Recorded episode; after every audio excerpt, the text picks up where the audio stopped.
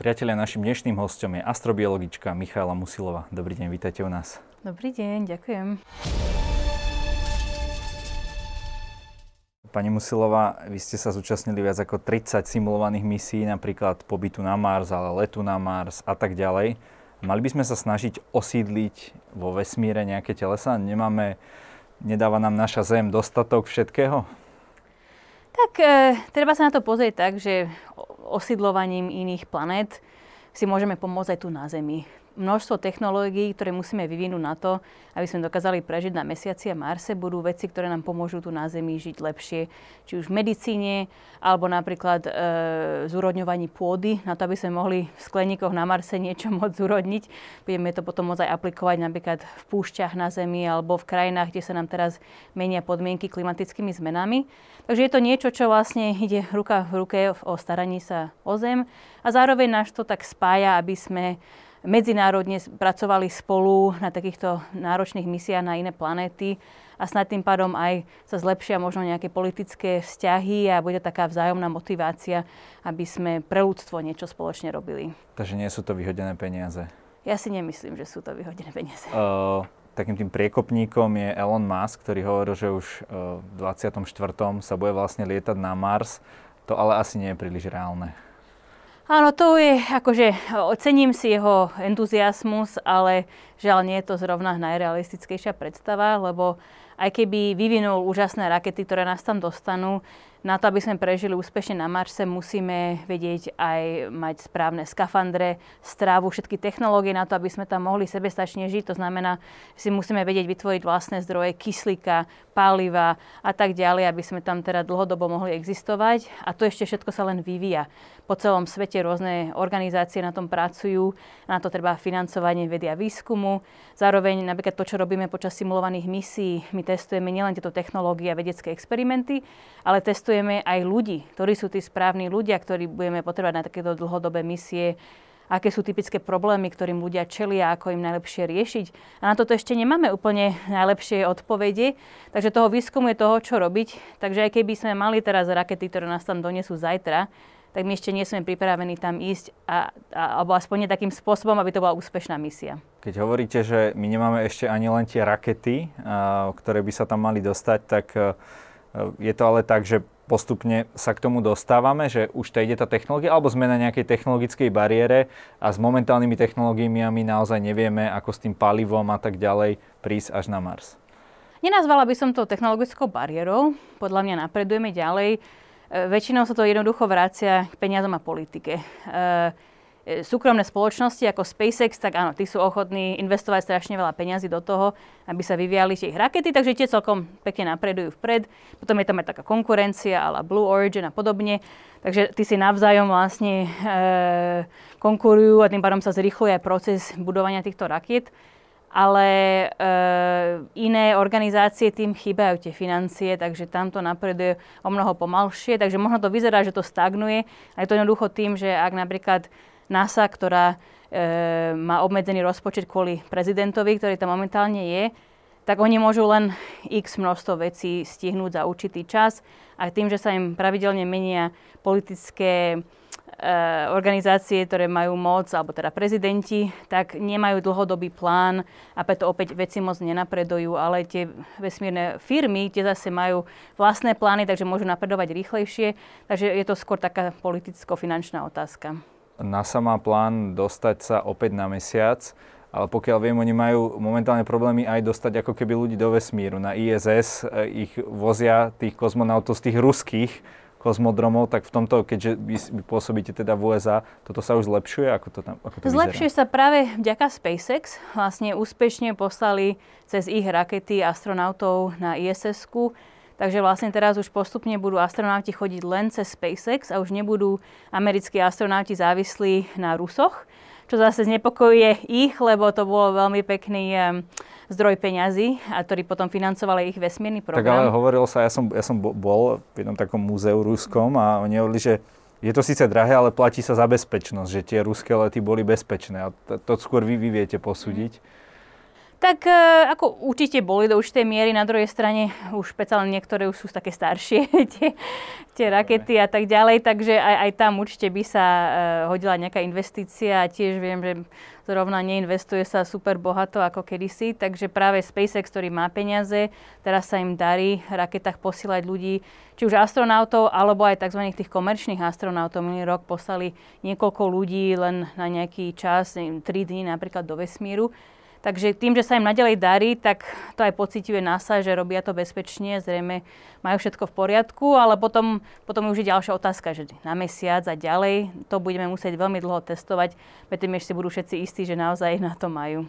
Dobre, nechajme rakety raketami, lebo vy ste väčšia odborníčka na tú biologickú stránku, aj keď určite niečo viete aj o tých raketách.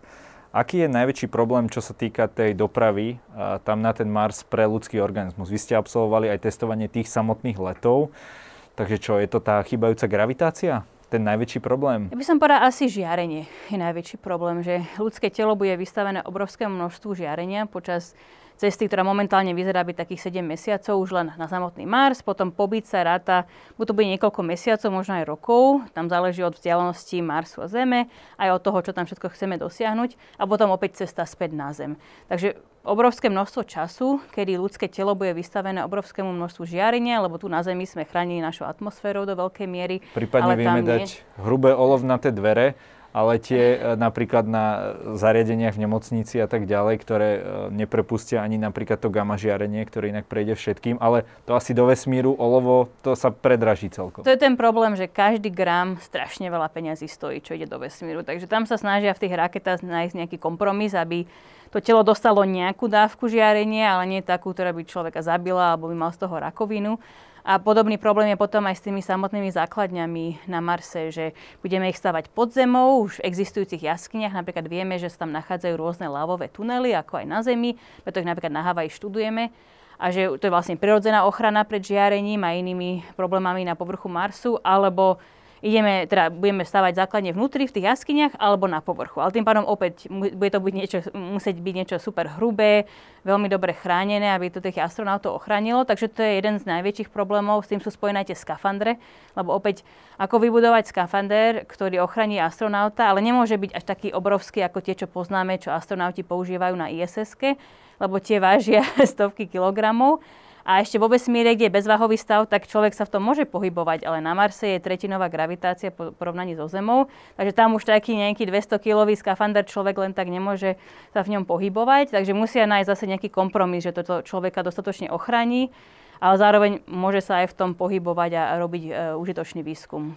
A vy ste spomínali aj v rozhovoroch, že máte také rôzne simulované skleníky, že tam už pestujete si niečo a tak, tak táto stránka už je vyriešená. Vieme si vypestovať tam nejaké jedlo alebo prípadne premeniť fotosyntézou na kyslík a tak ďalej, ktorý by potom mohla posadka dýchať? Ako veľa takých systémov existuje. Aj na misiách sme otestovali, že môžeme používať aj ľudské vlasy dokonca na to, aby sme keby zúrodňovali pôdu a aby sme tam rýchlejšie mohli niečo pestovať. E, množstvo posadok teraz na tých simulovaných misiách je šalaty a rôzne bylinky takýmto spôsobom vypestované. Aj sa testovalo e, pestovanie zemiakov rôznymi spôsobmi, inšpirované Marťanom, knihou aj filmom ale e, ešte sa neza, nenašlo tak, tzv. ten closed loop system. A teda systém, kde sa všetko recykluje nejakým spôsobom. Také polnohospodárske perpetuum mobile. Áno, hej? presne také, že to by bolo ideálne. Lebo tým pádom sa nemusíme obávať o tom, že nám dojdú zásoby niečoho, že my proste niečo vypestujeme, to sa skonzumuje, to sa potom nejakým spôsobom spracuje a potom to zase môžeme nejakým spôsobom používať. Snažia sa to robiť napríklad um, s ľudským močom, že nejak tiež to spracovať, aby to prípadne ľudia zase pili alebo používali to na polievanie kvetín teda, alebo rastlín. Ale hovorím, nie je to ešte úplne celý systém vymyslený a to je jedna z vecí, na ktorej sa vo veľkej miere pracuje. A na takýto uzavretý systém, z hľadiska toho, čo máme na Zemi, nám chýba čo slnečné žiarenie, ako tá konštantná energia, ktorá do toho systému prichádza, alebo Energia je jeden, jedna z vecí, ale teoreticky aj teraz napríklad na tých simulovaných misiách väčšinu času používame len solárne panely, a teda slnečnú energiu, ktorá sa ukladá v baterkách, čo tam máme. A vieme prežiť niekoľko dní len pomocou tohto a máme potom všaké záložné plány. Skôr ide o to, že napríklad e, ten proces jak to povedať, e, zneškodnenia tých zlých bacilov, ktoré sú napríklad v ľudskom odpade, nazvime to tak, tak e, nenašiel sa ešte úplne najlepší spôsob, ako si byť istý, že to, to ľudské hnojivo v úvodzovkách budeme potom môcť používať na iné veci bez toho, aby sme kontaminovali stanicu, z toho ochoreli. To je jedna z vecí, alebo aj iné veci, ktoré sú také tie tzv. byproducts, tie také častočné iné produkty týchto rôznych procesov pestovania, stravovania sa tak. Ešte nemáme úplne vymyslené, že ako niektoré veci spracovať, zbaviť sa ich, aby to všetko bolo bezpečné hlavne pre tých ľudí na misiách. Spomínali ste, že energiu máte len z, z tých solárnych článkov. Prečo uh, tam nemáte nejaký malý nukleárny reaktor napríklad? Je to jedna z možností, aj sa to uvažuje o Marse, len tam zase je to žiarenie, že do akej miery to bude na človeka pôsobiť, ako to môžeme spraviť tak, aby to bolo bezpečné pre ľudí. A jedna z alternatív sú, teda po anglicky to poviem, hydrogen fuel cell, a to, to žiaľ po slovensky mi nenapadá. Proste energia vodíka. A energia vodíka a tiež to má byť niečo, proste, čo aj nezaberá veľa priestoru, je to bezpečné pre ľudí a je to skvelý zdroj energie. Takže my teraz testujeme niekoľko takých maličkých ako záložný plán, keby napríklad sme mali zlé počasie vyše týždňa a už potom nebudeme môcť byť závislí na solárnych paneloch. Čo sa týka tej biologickej povahy, nielen teda toho žiarenia, tak ako je to napríklad s tou gravitáciou? Vieme, že asi vám rednú kosti, ochabujú sa svaly v tom bezťažovom stave, ale ráta sa s tým, že napríklad, že tá loď, ktorá pôjde na ten Mars, sa bude automaticky točiť, aby vytvárala tú gravitáciu, alebo ako toto je vymyslené. Alebo proste, že na ten čas človek bude bez gravitácie až na Marse a potom zase nás. Áno, vyzerá to, že to asi bude teda tá druhá možnosť, že to bude skôr, že bez gravitácie. Jednoducho vieme, že astronauti dokážu prežiť na ISS aj rok v takom stave bez, e, bezťažovom, tak prečo by neprežili cestu na Mars? Tam ide skôr o to, že ako to bude pôsobiť na telo, keď teraz povedzme 8 mesiacov bude človek v takomto bezťažovom stave, potom príde na Mars, je tretinová gravitácia, tam možno pobude, e, pobudne aj rok, potom zase cesta späť v tom bezťažom a potom bum na zemskú gravitáciu, ktorá fakt bude veľmi e, pôsobiť na to telo. A takže po troch rokoch to už môže mať veľmi silný dopad, že človek naozaj môže mať rôzne problémy s chrbticou a tak ďalej. Takže zatiaľ, čo robia astronauti, je, že cvičia aj dve hodiny denne, aby mi práve tie svaly a kosti neochabli že keby sa našiel podobný spôsob, prípadne aj sa testujú rôzne typy skafandrov a takých nazvime to oblekov na celé telo, ktoré keby zaťažujú to telo, aby keby vytvorili už tým spôsobom takú umelú gravitáciu. Takže uvažuje sa aj v takýchto alternatívach. Taká loď, kde by teraz sa umelo vytvorila gravitácia, to je zatiaľ skôr také sci-fi, ale možno niekoľko rokov aj niekto s takým niečím príde a zistí, že to bude lepšie pre ľudí, než tá prvá varianta a možno nakoniec pôjdu takým smerom. Ale v každom prípade sa ešte nerozhodlo, že aká bude tá finálna verzia. Rozumiem. Vy ste na tých misiách ich absolvovali kvantum, možno už koľko rok ste takto boli? Akože čisto v misii? Čisto v misii vyše roka. Tak e, ja si neviem predstaviť, že čo, čo robí váš zažívací systém, čo sa týka toho, toho jedla, ktoré ste tam mali. Ja som si kedysi kúpil takú, takú tú pastu z toho, no bolo to také, že na jeden krát vyskúšať a ďakujem, ale nie je to jesť rok, tak ako, ako po tejto stránke sa to dá zvládať. Je to náročné. E, musím povedať, tie, tie, keď človek začína, tie prvé niektoré misie sú naozaj veľmi ťažké na, na trávenie a väčšina posadky vždy má nejaký problém a je to taký, voláme to, že icebreaker, že ľahký spôsob sa spoznať navzájom, lebo začneme rozprávať o takýchto základnejších veciach, Aha. nazvime to ale každý proste to nejako zažíva a preto je práve veľmi dôležité mať tú čerstvo vypestrovanú stav, stravu lebo to nám dokáže nielen teraz spestriť ten jedálniček, ale aj nám to pomáha tráviť lepšie. A potom, keď sa vrátime späť na zem v odzovkách, tak nie je to až taký šok, lebo veľa ľudí, keď si zvykne na tú vysúšenú astronautskú stravu a potom sa vráti na zem, tak to zase tráviaci systém vôbec nedáva a trvá to nejaký čas, kým si zase zvyknú. Ale tým, že ja niekedy mám vyslovene, že jednu misiu za druhou, možno tam mám jeden deň alebo dva pauzu, ja keď sa vrátim na zem, ja ani nemôžem jesť nejaký šalát a ovocie, keď by som to najradšej jedla, ale ja viem, že to bude taký šok pre moje telo, že ja by som nedala zvyknúť si na tú novú stravu a potom zase späť na misiu. Čiže Takže, astronautskú. Viac menej astronautskú, alebo len úplne, že suché veci ala rýža a podobne, lebo proste ja viem, že to moje telo inak nedá. Takže veľakrát smutne sa vrátim s posádkou, oni tam oslavujú, napchávajú sa čerstvou stravou, pijú juicy, všetko možné. A iba tak smutne kúkám a jem si tú svoju rýžu popri oslavách. Vy ste aj veľa tým misiám, veľa tých, tých misií. A zaujíma ma aj tá psychika, lebo spomínali ste, že niekedy to tam neúplne hralo dobre. čo je taká vlastnosť, že čo viete, že takéhoto človeka si na tú misiu nezoberiem a možno nie je také jednoznačné, že čo možno my by sme povedali, že to bude v pohode, ale vy už viete, že takéhoto človeka tam proste nechcem, to budú problémy. Mm-hmm. Tak ja už mám, tým, že som robila toľko pohovorov s ľuďmi a vyberala som proste desiatky ľudí na misie, tak už teraz mám takú intuíciu, že už viem, že kto je taký ten, nazveme to správny typ, ale prvom rade vo vesmírnom sektore, hlavne v zahraničí v Amerike, je veľa ľudí, ktorí sa hm, strašne pretvarujú. Tvária sa, akí sú úžasní v rôznych veciach, ale v skutočnosti žiaľ toho buď toľko vedecky nedokázali, alebo možno niektoré veci dokonca aj sfalšovali. To sa nám tiež stalo, že sme takto zistili neskôr. A oni majú niečo na tom, ako sa vyjadrujú, správajú, mi už dáva taký červený signál, takže to ja už tak nejak automaticky z tej konverzácie viem zistiť. Takže preto pre mňa aj zo skúsenosti sú najlepší proste prirodzení ľudia, ktorí si zo seba robia srandu, ktorí si priznajú chyby, lebo to je strašne dôležité. Keď na misie sa niečo zle stane, a je úplne normálne, že človek spraví chybu, lebo sme ľudia. Ale keď to človek neprizná a snaží sa to ututlať a potom sa z toho môže stať o mnoho väčší problém, tak potom nielen niekedy môže nám hroziť aj, aj život, keď bude to väčší problém, ale aj samozrejme spraví to veľmi zlé vzťahy tej posádke. Takže ľudia, ktorí vedia dobre komunikovať e, a, a teda hovoriť aj o svojich chybách, priznať si, keď sa niečo zle stalo, pokúsia sa to napraviť a tým pádom, že sú proste úprimní ľudia, tí sú veľmi dôležití.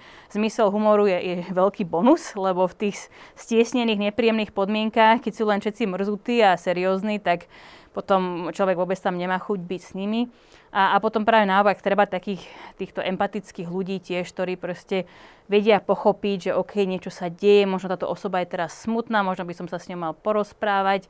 Um, a, a potom samozrejme aj trpezliví ľudia, lebo v takom malom stiesnenom priestore každý bude nejakým spôsobom niekoho otravovať. Bude príliš smrdeť, lebo sa veľmi potí, alebo má nejaký zlozvyk pri jedení, alebo čokoľvek to je ale musíme vedieť sa jednoducho takto pochopiť, že proste každý z nás má svoje chyby, ale chceme tu byť spolu, sme tu pre väčšie dôležité dôvody a teda pomôcť ľuďom, aby sme mohli žiť na iných planetách, takže musíme prekonať tieto naše menšie neduhy. Inými slovami, to, čo funguje v skutočnom živote na, na dobré a kvalitné vzťahy. Uh, vy ste spomínali, že uh, pri jednej tej misii, že vám uh, asi predpokladám, že náročky vypli elektriku alebo ten príjem a že ste niekoľko dní boli bez elektriky a že ste sa museli nejakým spôsobom zohrievať alebo tak, že ako ste to spravili, čo ste tam mali vlastne k dispozícii, alebo ste sa túlili, alebo ste mali dostatok deky, ja neviem, hej, toto ma zaujíma. Áno, tak začína to tak, že my máme tam vlastne, všetky systémy sú monitorované, takže my stále vieme, že koľko máme energie, koľko CO2 a tak ďalej a musíme na to dávať pozor, sú dvaja členovia Čiže toto nevypadlo, toto ste a, stále videli. My sme to videli, ale to je to, že keď človek e, dáva pozor a preto je strašne dôležité, aby tí členovia, ktorí sú za to odpovední, naozaj to sledujú, keď vidíme, že nejak nám to podozrivo klesá a nie je to, lebo počasie je zlé, alebo niekto akorát niečo vári, tým pádom sa spotrebuje veľa, spotrebuje veľa energie, ale že zrazu niečo podozrivé sa deje, tak vtedy musíme nabehnúť taký emergency mode, hej, že proste musíme si dávať pozor, že všetci sú v strehu, že niečo sa deje a potom teda sledujeme, že ako rýchlo sa to menia. Niekedy je to proste zrazu z ničoho nič vypnú elektrinu a musíme si vedieť poradiť. Niekedy je to postupne, aby nás takto trochu testovali. Ale v každom prípade, keď je to postupné, tak môžeme najprv nabehnúť, že OK, zhasneme všetky svetla, už nebudeme variť a to je to najhoršie, lebo potom musíme vlastne tú vysúšenú astronautskú stravu jeme buď surovú, alebo len v studenej vode. A ja to tak ešte odbočím trochu, že porovnám to ako varenie fazul. Človek ich musí najprv dlho mať v tej vode a potom dlho variť, aby boli jedlé. To astronautské jedlo je podobné, že proste bez toho varenia je veľmi ťažké aj na trávenie a vôbec to aj nechutí bohu ako dobre ale v prípade, že sa nám míňa energia, energia musíme aj takto jesť to jedlo. Takže nabehneme od takýchto rôznych modov, aby sme ušetrili tú elektrínu, ale ak sa nám stále míňa, tak vieme, že napríklad aj teplota nám začne klesať. A my sme 2500 metrov hore na sopke, takže tam je proste zima. Aj, aj keď je to Havaj, proste tam býva aj niekedy pod nulou. Takže vtedy vyberieme deky, svetre a tak ďalej.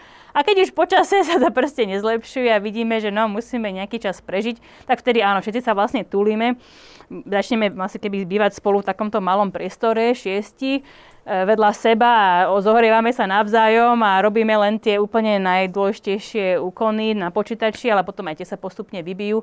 Takže necháme si len niekoľko záložných plánov, aby sme teda prežili na druhý deň a musíme takto až primitívne nájsť riešenie. To je v príručke prvej pomoci, že ľudské teplo je, je najlepšie, takže vidím, že to využívajú aj, aj budúci, budúci astronauti. Čo vás vlastne delí od astronautky momentálne, keď už máte všetky tieto skúsenosti? Máte už ten tréning, predpokladám, nejaký za sebou alebo ešte pred sebou? Ako to, ako to je? Tak nejaký tréning mám, ale to, ten tréning, ktorý budú absolvovať takí tzv. tí astronaut candidates, takí kandidáti pre skutočných astronautov, tak ten je veľmi náročný, trvá niekoľko rokov. A... Áno, presne.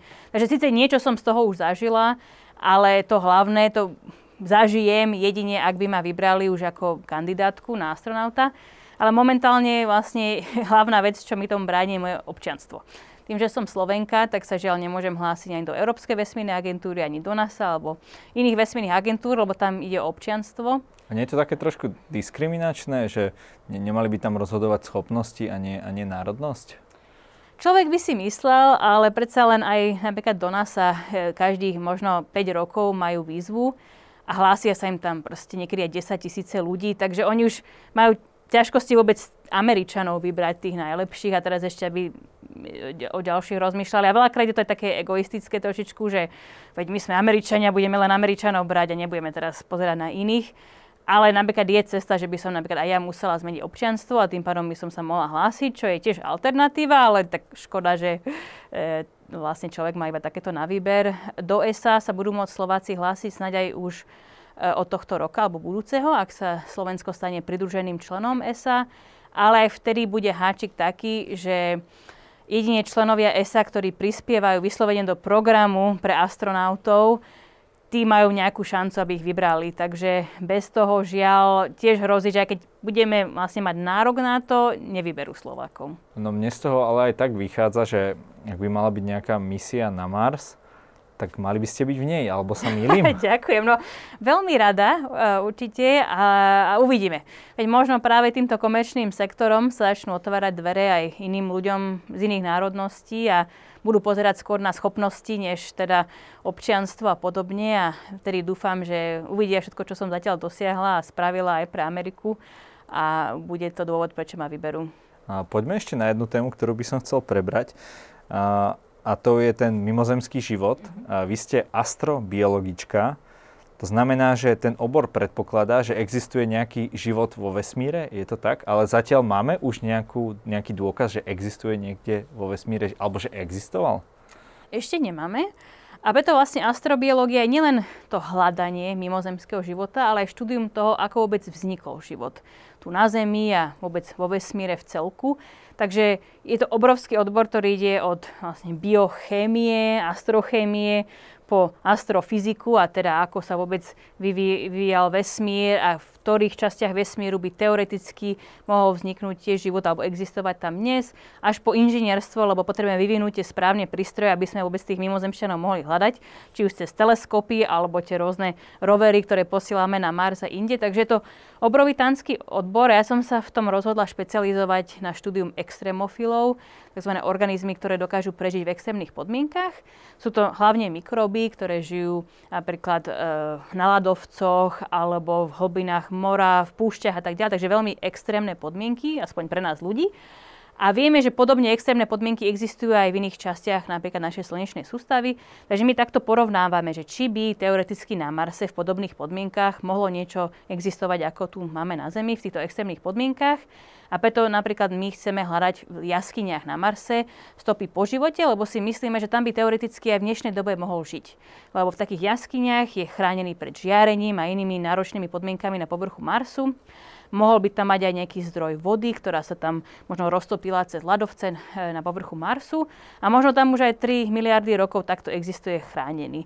Takže pre mňa to by bolo jedno z miest, kde by som už chcela aj skúmať, keby sa mi raz podarilo ísť na Mars. Som myslel, že kde by ste chceli žiť, lebo aj vy sa seba považujete za, za extremofila. Má podľa vás ale význam vyhľadávať aktívne mimozemské civilizácie? Lebo ja viem, že USA, tam kongres to nejako stopol, že už by sa nemali vysielať teda tie signály a tak ďalej, ale nie z toho dôvodu, že by nás mohli napadnúť, ale z toho dôvodu, že to stojí peniaze a že k ničomu to nevedie. Aký je váš názor? Tak by som povedala, že vyhľadávať to stojí za to, lebo už len, keď sa pozrieme matematicky na pravdepodobnosť, tak šanca, že nejaký život existuje inde vo vesmíre je dosť veľká. A to je aká? To by ma fakt zaujímalo. Tak to záleží od množstva rôznych faktorov, ale aspoň taký mikrobiálny podľa mňa je veľká nádej, že existuje, lebo jednoducho tam ide len o zmes určitých podmienok teploty, e, chemických prvkov a tak ďalej a vieme už teraz, že existuje množstvo planet, ktoré sú podobné našej Zemi. Takže... Koľko ich tak, koľko ich tak už, o koľkých tak zhruba už Tak vieme? zatiaľ bavíme sa už desiatky. Áno. A, a, a viac a viac ich nájdeme každý deň. Takže už vieme, že aspoň taký mikrobiálny život by fakt mohol niekde existovať a nie je tak ďaleko od nás. A, a potom, keď si pozrieme fakt, že koľko je e, hviezd, galaxií a tak ďalej vo vesmíre, tak nádej pre a inteligentný život tam je. Takže hľadať ho podľa mňa dáva zmysel. Vysielať jemu signály, to tiež súhlasím, že možno nie je najlepší nápad, lebo netušíme, kto ten signál zachytí a možno nepotrebujeme zrovna scenár la Independence Day. Lebo ja si presne hovorím, že keď niekto má tú technológiu ako prísť k nám nejakým mm. spôsobom, že tak to bude určite o násobne rádovo proste vyspelejšia civilizácia. Je to pravdepodobné, áno. OK, takže vyhľadávať len tak, že pasívne ich niekde... By som povedala, že zatiaľ, kým možno aj my nevyvinieme lepšie technológie, lebo napríklad my momentálne nemáme ani technológiu, ktorá by nás zachránila pred tým, keby nejaký asteroid prišiel. Teraz nedávno bol aj film, e, vyšiel o tom, ako proste nejaká kometa má prísť, dopadnúť na Zem a vlastne neboli ani vyvinuté nejaké poriadne obranné mechanizmy. Sú rôzne iniciatívy po celom svete, že to volá, že Planetary Defense, ochrana planety, ale stále nie je nič vymyslené dlhodobo, ktoré by naozaj zachránil planet pre, planetu pred e, nejakým asteroidom alebo kometou.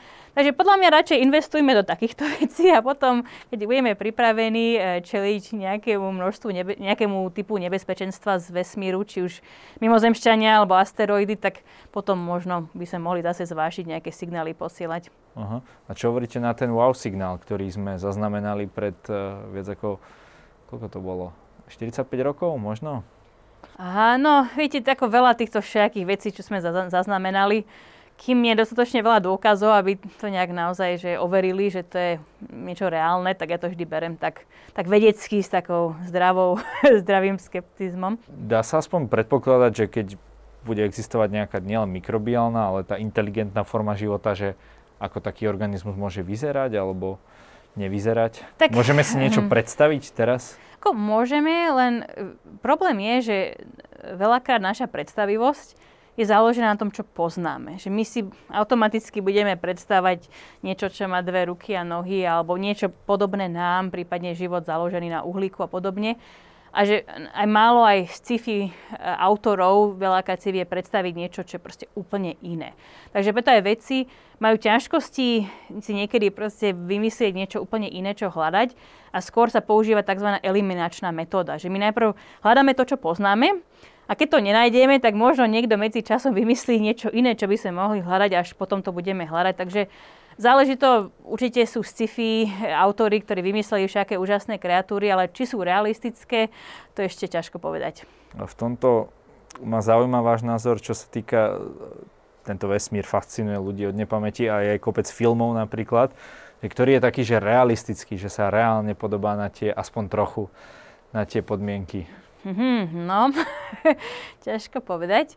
Uh, minule som sa nad tým trochu zamýšľala. Asi zatiaľ stále napríklad taký Marťan. Je tam množstvo chýb v tom filme aj v knihe, ale aspoň tam bola fakt, že snaha to robiť niečím realistickejším.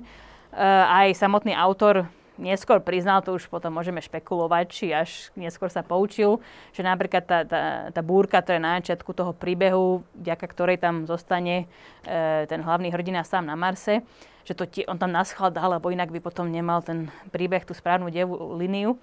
Ale aspoň teda okrem takýchto nejakých väčších problematických e, momentov e, bola fakt tam snaha všetko vysvetliť a matematicky vykalkulovať a tak, že bolo to už niečo bližšie realite, nazvime to, než iné filmy la uh, Gravity, neviem, či to je poslanec Gravitácia, alebo aj Ad Astra, čo nedávno vyšiel, kde niektoré veci boli fajn, že aj krásne vizuálne znázornené, ale základné, úplne fundamentálne veci tam boli nesprávne. Napríklad e, v tej, tej gravitácii sa mi nepačilo, ako tam z tej hlavnej hrdinky astronautky spravili človeka, ktorý nevie, čo má robiť vo vesmíre. Pritom astronauti si musia prekonať niekedy aj desiatky rokov tréningu, príprav na vesmír.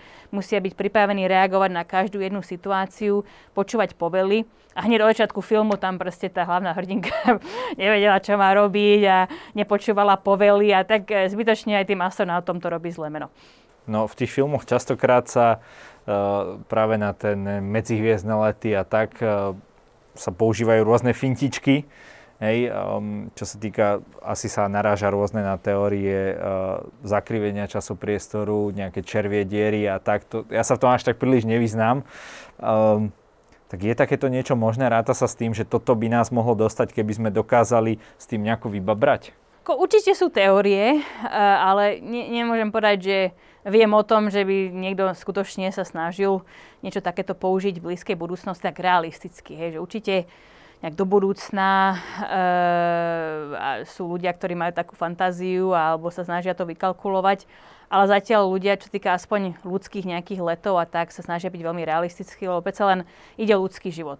A musíme sa snažiť zminimalizovať akýkoľvek risk pre tých ľudí, riziko pre tých ľudí e, a preto skôr ľudia idú takouto klasickou cestou, veci, ktoré už boli 100 tisíckrát e, otestované vo vesmíre a potom možno raz, keď sa objaví nejaká iná možnosť a otestujeme to nejakým iným spôsobom, dokážeme, že to naozaj funguje, tak potom sa vydáme aj takým smerom. Pani Musilová, každý u nás v relácii môže na záver niečo odkázať našim divákom. Pre mňa v živote som zistila, že naozaj, že kde volá, tam sa nájde cesta a keď má človek veľa problémov pred sebou, je dôležité nechať sa odradiť, ale potom takisto treba hlavne aj počúvať seba a ostatných. E, nesmieme byť egocentrickí, možno máme nejaký ten náš cieľ, ale neznamená, že by musíme chodiť po mŕtvolách, aby sme sa k nemu dostali. A hlavne v dnešnej dobe je to, taká polarizácia e, ľudí, by som povedala, dôležité je počúvať sa navzájom. E, môžeme si vymeniť názory aj, aj ľudským spôsobom, hlavne spolupracovať, lebo predsa len sme tu teraz na Zemi všetci len na tejto jednej planéte a bytočne si z toho robíme nepríjemné prostredie. Takže by som chcela odkázať, že áno, chodte si za s nami, nechajte sa odradiť problémami, ale spolupracujme a pekne spolu zdvorilo. Sme všetci predsa len, len ľudia. Ďakujem za rozhovor. Ďakujem aj ja.